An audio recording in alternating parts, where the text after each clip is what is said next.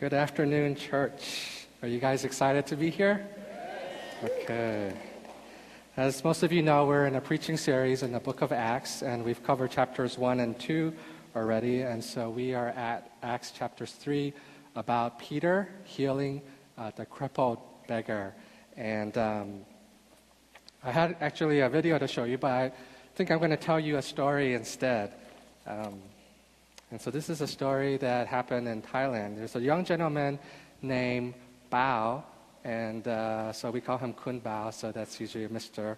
Uh, Bao. He's younger than me, and I met him about three years ago when we were exploring South Thailand to decide whether that is where God was leading us uh, to work. And uh, I only met him one time, and then two years after that, uh, his parents were attending the church plant that we were partnering with when we decided to eventually go down to South Thailand.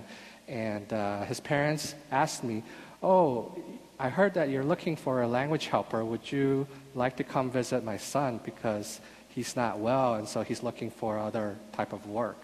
And uh, I didn't realize, but he wasn't well for the last two years. He had an autoimmune uh, disease or deficiency that turned his skin really dark all over and on his face as well. And um, as a farmer, and his parents were farmers, he couldn't help them because it was sensitive to the sun and he was unable to work out in the field. So I decided to pay him a visit with another missionary and we talked with him and so it was nice to see you after two years. And before we left, we read a Bible passage and we prayed for him. And all we said was, you know, Lord, if it be your will that you heal him and not only that, but you would help him to come to know who you are, that you are uh, the Savior and the Lord. And uh, he, he uh, calls, us, calls me up in a week and says, You know, it's, this is going away. And I truly believe that is the hand of God. Well, you come and meet with me. And so we met together. We met regularly just this past year. And it was the first time he ever went to a church service was on Easter, so a little bit after the team had already come back, and he's been going to church every Sunday ever since. And I was really sad to actually have to leave the field to come back. You know, th- those type of things, you know, really aches my heart because I wish I could kind of meet with him uh, regularly even more. But that's just to show you that God is still alive and working through healings and miracles even today. And that's what we have in our passage this morning when we see Peter uh, healing the crippled uh, beggar. And uh, if you remember from Acts chapter 2, verse 43, it says, Everyone was filled with awe, and many wonders and miraculous signs were done by the apostles. And so this is an example that we have here of that uh, miracle or that example. Um, but to me, as I prayed over, as I uh, read through this passage over and over, I really got convicted that this story is more than just about a healing or a miracle, it is also about the opportunity to do what? To share the gospel of Jesus Christ because it opened the doors for Peter to preach his second sermon and to tell people who Jesus was and that they had to repent and turn to God. Um, and so this story really reveals to us God's heart uh, to redeem people. And for those who might not know Jesus this morning, I hope it speaks to you as well. Redeem simply means to gain or to regain something in exchange for payment. And for Christians, we believe that Jesus Christ is the one who made that payment for, for you and me, that He died on the cross, He took all our sins on Him, and He paid the price. And that's why we can be redeemed. Uh, and that's why our hearts can be healed as well. So let me uh, read the passage to you if you can follow along. Acts chapter 3 verse 1 to verse 26. It says, One day Peter and John were going up to the temple at the time of prayer, at 3 in the afternoon. Now a man crippled from birth was being carried to the temple gate called Beautiful, where he was put every day to beg from those going into the temple courts. When he saw Peter and John about to enter, he asked them for money. Peter looked straight at him, as did John. Then Peter said, Look at us. So the man gave them his attention, expecting to get something from them. Then Peter said, Silver or gold I do not have. But what I give, what I, what I have, I give to you. In the name of Jesus Christ of Nazareth, walk. Taking him by the right hand, he helped him up, and instantly the man's feet and ankles became strong. He jumped to his feet and began to walk. Then he went with them into the temple courts, walking and jumping and praising God. When all the people saw him walking and praising God, they recognized him as the same man who used to sit begging at the temple gate called Beautiful. And they were filled with wonder and amazement at what had happened to him. While the beggar held on to Peter and John, all the people were astonished and came running to them in the place called Solomon's colonnade. When Peter saw this, he said to them, Men of Israel, why does this surprise you? Why do you stare at us if by, by our own power or godliness we had made this man walk? The God of Abraham, Isaac, and Jacob, the God of our fathers, has glorified his servant Jesus. You handed him over to be killed. You disowned him before Pilate, though he had decided to let him go. You disowned the holy and righteous one and asked that a murderer be released to you. You killed the author of life, but God raised him from the dead. We are witnesses of this. By faith in the name of Jesus, this man whom you see and know was made strong. It is Jesus' name and the faith that comes through him that has given this complete, complete healing to him, as you all can see. Now, brothers, I know that you acted in ignorance, as did your leaders. But this is how God fulfilled what he had foretold through all the prophets, saying that his Christ would suffer. Repent then and turn to God so that your sins may be wiped out, that times of refreshing may come from the Lord, and that he may send the Christ who has been appointed for you, even Jesus. He must remain in heaven until the time comes for God to restore everything, as he promised long ago through his holy prophets. For Moses said, The Lord your God will raise up for you a prophet like me from among your own people. You must listen to everything he tells you. Anyone who does not listen to him will be completely cut off from among his people. Indeed, all the prophets from Samuel on, as many as have spoken, have foretold these days. And you are heirs of the prophets and of the covenant God made with your fathers. He said to Abraham, Through your offspring, all peoples on earth will be blessed. When God raised up his servant, he sent him first to you to bless you by turning each of you from your wicked ways. Uh, let me pray for us. Father, we thank you for your word. We thank you that it is living and active, that it is sharper than a double edged sword. And we pray, Lord, that you would prepare our spirits as your church to prepare to receive your word and allow you to convict us. Lord, we pray, Father, that you give us a spirit to learn and to leave this place changed and transformed because of the power that comes from you. And so we thank you. We pray that you remove all distractions this afternoon. We pray this in Jesus' name. Amen. So if you guys follow on your bulletin, uh, there's actually three points. And what I like to cover this morning about healing is the source of our healing, which is through God's power. Uh, the result of healing, which leads to a transformed life. And thirdly, the purpose of healing, which is centered around the proclamation of the gospel, which we see here in Peter's sermon. But before we can kind of understand what it means, uh, the source of healing, we need to recognize that there is a problem that needs uh, a miracle, that needs a healing to be done. And that problem is what we see in verse 2, when it says, Now a man crippled from birth was being carried to the temple gate called Beautiful, where he was put every day to beg from those going into the temple courts. Um, for those who may have ever been to Thailand, you know, especially the large cities like Bangkok, there are lots of beggars.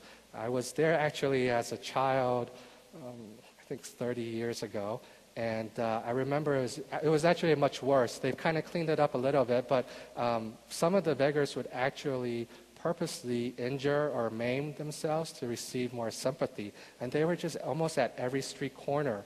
And one thing that I've noticed since coming back on home assignment to the U.S. is that even in Germantown, um, I don't know, is it, is it true? I feel like there are more people asking for money at uh, street intersections than, than I can remember before we left.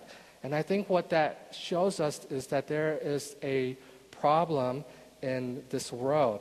Um, the reality is that things are going to get worse and worse. And um, the fact is, I think the crippled beggar is a commentary to the condition of our world. Just as uh, his legs uh, were broken um, and it doesn't work since birth, in the same sense, the world uh, and mankind uh, is sinful and broken since birth as well.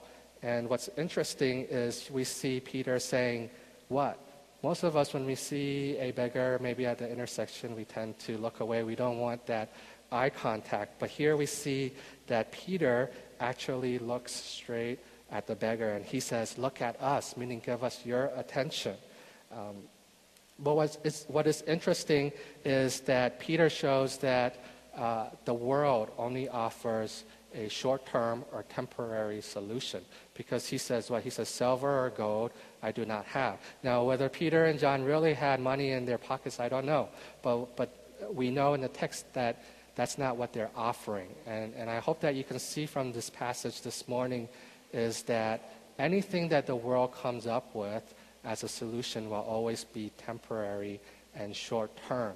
And actually, for us, I would challenge you that sometimes um, we fall into that mentality as well. It's actually easier to give money than to actually invest our lives and build a relationship with those who are lost. You know, how many of us actually are willing to roll down our windows and say, What is your name?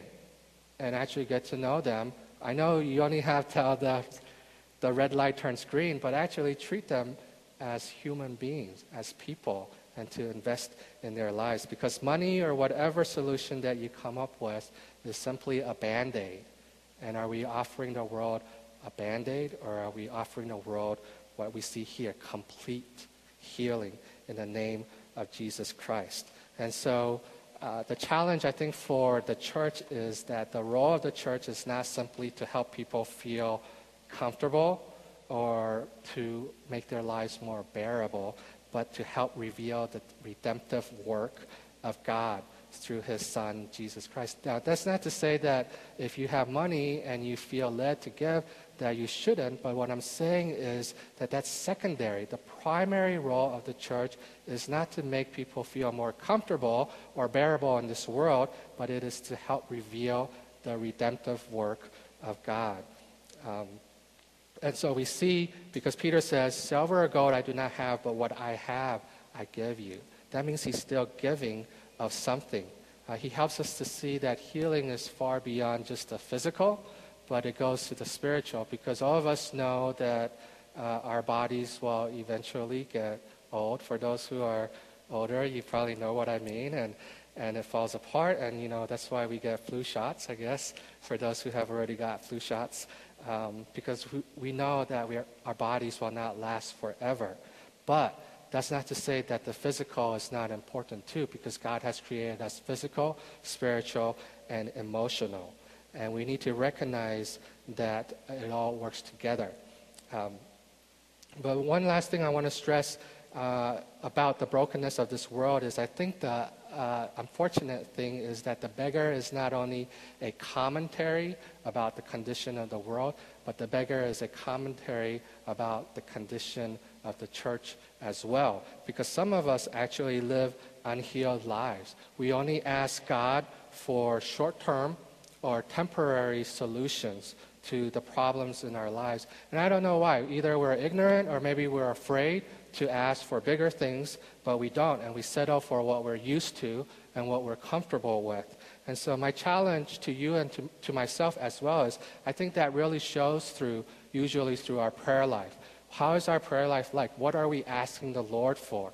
You know, what are we asking God for when we pray? Is it the small things? Is it just to get by? Is it just to be comfortable? Or are we asking God to do amazing things in our life for His glory that leads to an opportunity to share the gospel of Jesus Christ? And we know that this power can only come in the name of Jesus Christ because Peter says, In the name of Jesus Christ of Nazareth, walk.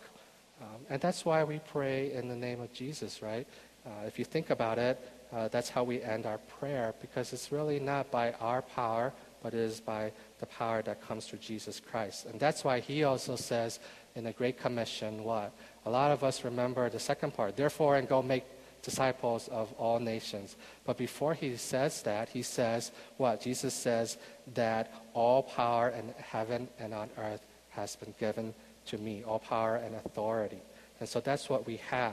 Um, now, I want to take a moment to also mention that as we recognize the source of the healing is coming from Jesus Christ, we also recognize that God desires to grow our faith as a result. In verse 16, it says, It is Jesus' name and the faith that comes through him that has given this complete healing to him, as you all can see. Um, now, there's three groups here that's involved. There are those who are looking on, and I believe that their faith is affected. There is the one that was used by God to heal, Peter and John, and I believe that their faith was affected as well. And then there is the one who is healed. But what's interesting is that the beggar um, is healed because of what? Because of God's grace. Not because of he has so such a great faith. He actually was not expecting to be healed. He was simply expecting to receive money, right? And so I think this is very important for us because there are some people that say, oh, that person is not healed because he does not have enough faith, because he is not able to believe. Well, it shows us clearly in this passage that the source, the power of any healing, of any miracle, is in the name of Jesus Christ. It is not in us. And that is why even um, Peter goes on to say, Why are you surprised? It's not through our power or our uh, godliness. Um, sometimes I find it funny. Um, that uh, in gatherings usually, and this is across the globe in any church, not just Korean churches, that uh, people like to ask the pastors to pray for the meal. And I am very honored, and I think all the pastors recognize that it's, it's an honor. But at the same time, I, I think to myself, well, it's not because of my godliness that, you know, my prayer is somehow more powerful and the food will somehow be more delicious or make your body stronger, right? And, and that's true, just as Answered prayers are not dependent on how godly we are. Healing is not dependent on how godly we are as well. It is only by God's power and His timing and His mercy. And so the caution here is let's be careful not to elevate and lift up those who are faith healers. Now, I trust that God has given them those gifts, but let's be careful not to idolize them. And whether it's uh, faith healers, televangelists, or those who are famous. I, I have a friend visiting from New York that shared with me that at times they go to uh, the service at Redeemer in New York with Tim Keller. Uh, some of you might know his name. And he has become so popular that some people would actually just come to service when he's preaching. So actually, he's come to the point where he would not tell people the days that he's preaching so that they would not just come for him. And I think that's the right attitude because he recognizes that the power is not in the person, but the power is, the source is in Jesus Christ alone. And so we come to the second point, the result. Healing leads to a transformed life. In verse 8, it says, Then he went with them into the temple courts, walking, jumping, and praising God. You guys have to understand, healing is always intertwined with praising God. The two cannot be separated. Just as God designed his legs to do what? To be able to jump, to walk, to run. God has designed his spirit to do what? To worship and to praise God. And so we cannot separate the two. And uh, what I want to encourage you guys uh, this morning is five areas that you can actually put into action. Because one of the things that we're talking about the book of Acts is how we can put our faith into action. So these are five areas. Obviously, our lives are not limited to them, but uh, there are five T's. So the first one is time. And my challenge to you is are we praising God with how we use our time? Second one is talents. That means our abilities, our giftings, our um, um, giftings and, and spiritual giftings. How are we using that to praise God? Third one is our treasure. That means our finances. Uh, Elder Paul spoke on finances a little bit last Sunday at New Connections. Uh, our possessions, our money. How are we praising God through how we use our treasure? The fourth one is temple. We know that uh, God refers to uh, our bodies as the temple of God, which uh, Christ dwells in. Are we praising God through the way that we use our bodies? And the last one is truth, which is the gospel, the good news of Jesus Christ. Are we praising God by taking every opportunity to share the good news of Jesus Christ? And so I challenge you in those five areas. And what happens we see when we live a life of praise as a result of a transformed life is that it leaves those around us amazed and astonished. Um, and so the warning here really is that miracle and healing itself, uh, even in this story, did not bring people to come to know and believe in Jesus Christ. It, it simply only aroused interest and created a large crowd. And so if we ever stop at healing and miracles, then we stop short because we need to understand what is the purpose of it. Healing uh, is always a bridge to something greater. And that thing greater is that it allows us to speak and to share uh, the good news of Jesus Christ, which we see in Peter's uh, sermon. And so, for those, um, and I believe even among us, we have those who have uh, the gift of, of, healing, but let's pray uh, that we may also have the gift of a discerning spirit to know uh, when God gives us those opportunities to share the gospel of Jesus Christ.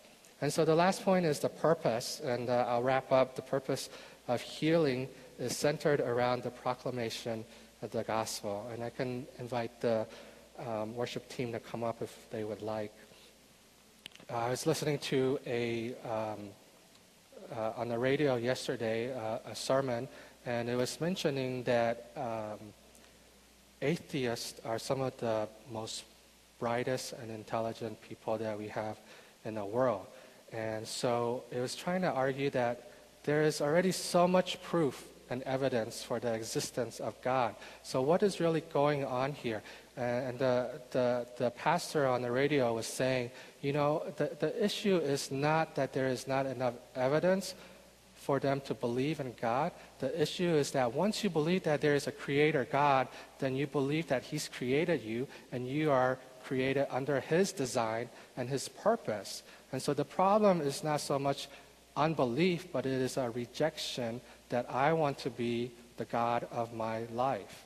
And so that's what we see here because the, the thing that Peter is calling them to repent from is the rejection of the holy and righteous one, the one that they killed, the one that was the author of life. And that's what we see here. But the last part from verse 17 to the end, he mellows out a little bit because repentance is always about hope and not condemnation. And so he uses a beautiful phrase that uh, God wipes out our sin. And I think we really miss it if we don't understand the context, because in those days, ink uh, usually can be wiped off of uh, a document or a paper because there is no acid and it doesn't bite into the document. So with a damp cloth, you can actually wipe it off. And I think that is a beautiful picture for us when we think about as we repent, the Lord actually wipes all that sin away from our hearts and makes us white as snow. And that's, that's really amazing. Um, I think it goes to show that God recognizes, yeah, we're physical. We have a physical body, and He wants to bless us in that way. But we're also spiritual, and He's more concerned about where we'll end up uh, when we die. And I know sometimes it's um, not PC or offensive to talk about heaven or hell, but that's the reality. You know, guys, are we recognizing that if we see a friend die, that that person is either going to heaven or hell? Does that move us? You know, I think um, I think really the the passage this morning perhaps is uh, calling us to repentance as well because it was meant for the Jewish leaders, but I think in some ways perhaps it is meant for the church today as well. You know, why are we not experiencing signs and wonders and miracles? Um, perhaps because we are not willing to repent, because we are not ready um, to repent. And you say, Well, I believe in Jesus, so what am I repenting from? Well, let me tell you then. Do, first of all, do we really need a miracle to come to a heart of repentance? You know, when we sit here every morning, are we sitting here in expectation of God?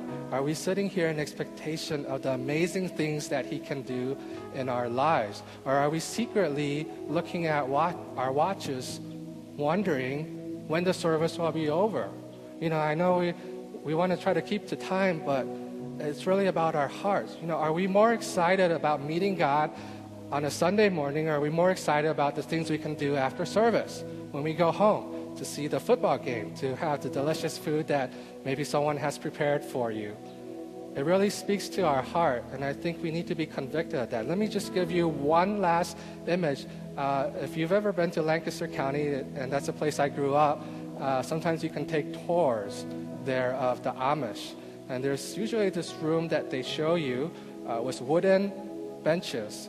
And they tell you, I don't know if they still do it now, but they definitely did it in the past, is they would gather there for worship. And worship wasn't one hour or two hours, worship was the whole day. And sometimes they would stand all day just listening to the Word of God. That's how precious, that's how powerful um, it, it, it was to them. Now, I'm not trying to promote uh, any form of legalism. But what I want to challenge you is what is your true desire a Sunday afternoon? And not just a Sunday afternoon, every single day. You know, and perhaps some of us need to uh, be able to repent uh, and come to the Lord and ask the Lord to heal us of that.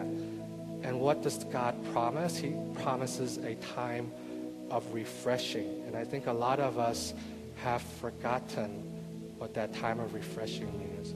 And so, even if you just take a moment right now as you close your eyes before we sing the last song, I want to challenge you, uh, for all of you who believe in Jesus Christ, take a moment to think back uh, to the time that you first believed and how refreshing that was. And I think we've forgotten that.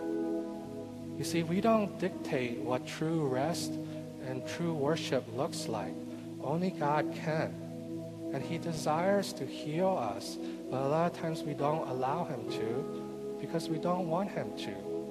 And then we grumble, why does nothing happen in our lives?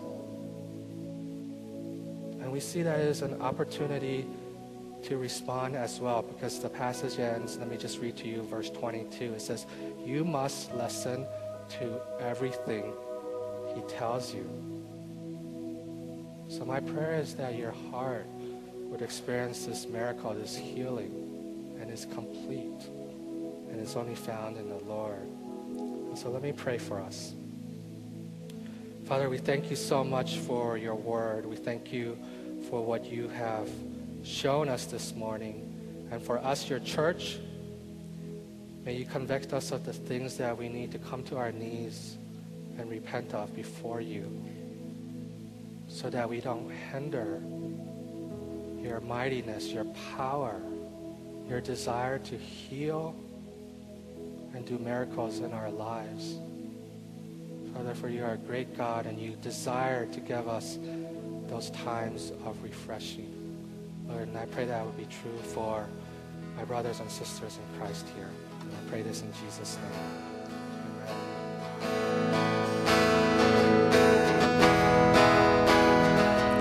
rise.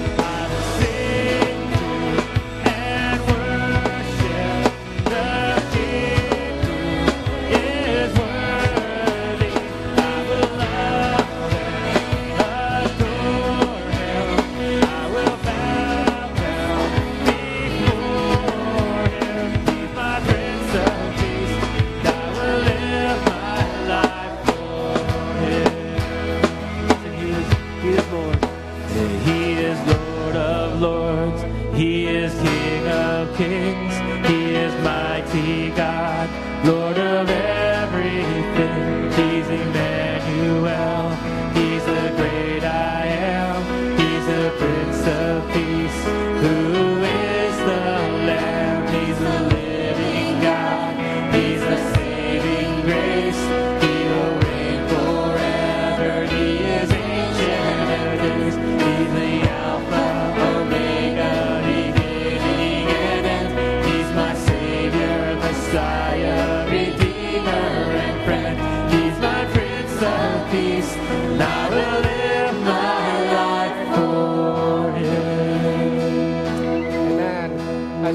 Beginning, there are countless stories of how God can heal and do miracles in our lives. And even in this congregation, I know you guys have a lot of stories.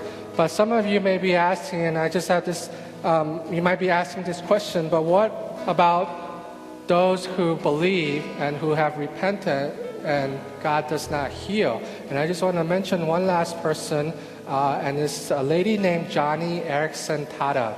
If you don't know her, I encourage you to Google her. Her name is Joni J O N I, and her last name is Tada, T A D A. She uh, is a Christian speaker and an advocate for the disabled because at age 17 she had a diving accident that left her a quadru- quadriplegic, meaning that she is paralyzed in both legs and both arms. And she is uh, over 60 now, and she's even had to deal with breast cancer and chronic pain. And what she says is, God's given her so many opportunities because the doctors, the nurses, the technicians ask about this. Why would your God allow you to go through this? And she's had an opportunity to share the gospel. And this is what she says The greater thing is not the miracle, it's the advancement of the gospel. It is the giving of the kingdom, reclaiming what is rightfully Christ. And she says this this is amazing what she says. I would rather be in this chair or in this wheelchair knowing Jesus than to stand on my feet without him. And I just want to do this one last thing. I know sometimes we have ministry time at the end, and uh, you know, you guys are obviously free to stay or to go, but I really feel compelled that as you have an opportunity to respond to the message, God's word this morning, that you wouldn't just leave, that you would think about in your hearts what is it that the Lord wants you to repent of and to pray for? And I would invite those who want to to come up here to, to pray before the Lord. Not that someone would come and necessarily pray for you, although I would ask that the pastors and some of the elders would just be available if you need someone to pray for you. But I encourage you, this is your time to respond to God's word and allow Him to heal your heart. And so, as I give the benediction, I just invite you to come up. But let me just say one last thing. I believe that God wants to heal your heart this morning, and there's four areas. Okay? There's the area of woundedness, because a lot of us have been hurt in one way or another, whether it's abuse, whether it's with family or friends, relationships, and we've been wounded. And so we need to ask the Lord for healing for our woundedness. Second, we need to ask the Lord for forgiveness of sins. There are some people who need to confess their sins to the Lord and to ask Him to forgive your sins, to make you white as snow, to wipe it out like that ink. The third area is um, freedom from bondage. Some of you have allowed certain bondages to hold you for so long, and perhaps you've never even shared it with anyone. But I invite you to come up and say, Lord, give me freedom. Heal my heart. Give me freedom from that bondage. And the last one is the occult. Some of you, whether maybe even as a child, this happens a lot overseas, but perhaps it's true here, is you've dealt with things that are demonic. And you need to ask the Lord to release you of those things.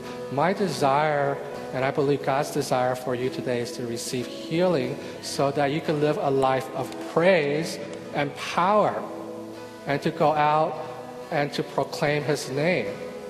Okay, so let me pray for you and just doesn't matter who's on your left or right, doesn't matter if it's just one person that comes up. It really doesn't matter. It's between you and God. So, Father, we thank you for your amazing power. We thank you, Lord, that you are the holy and righteous one. We thank you, Lord, that you are the author of life, that you could not be killed. That even though you died, you raised from life and you were victorious over death. And Lord, we know that as you heal our hearts, that one day we would be with you in heaven and that we would be made perfect and glorious in your sight, and we would be heirs with the prophets that have been faithful to your name. And so we thank you, Lord. May you heal our hearts as we continue to hold on to the love of God, to the grace of our Lord Jesus Christ, and to the ministering and the fellowship of the Holy Spirit. Amen. The King who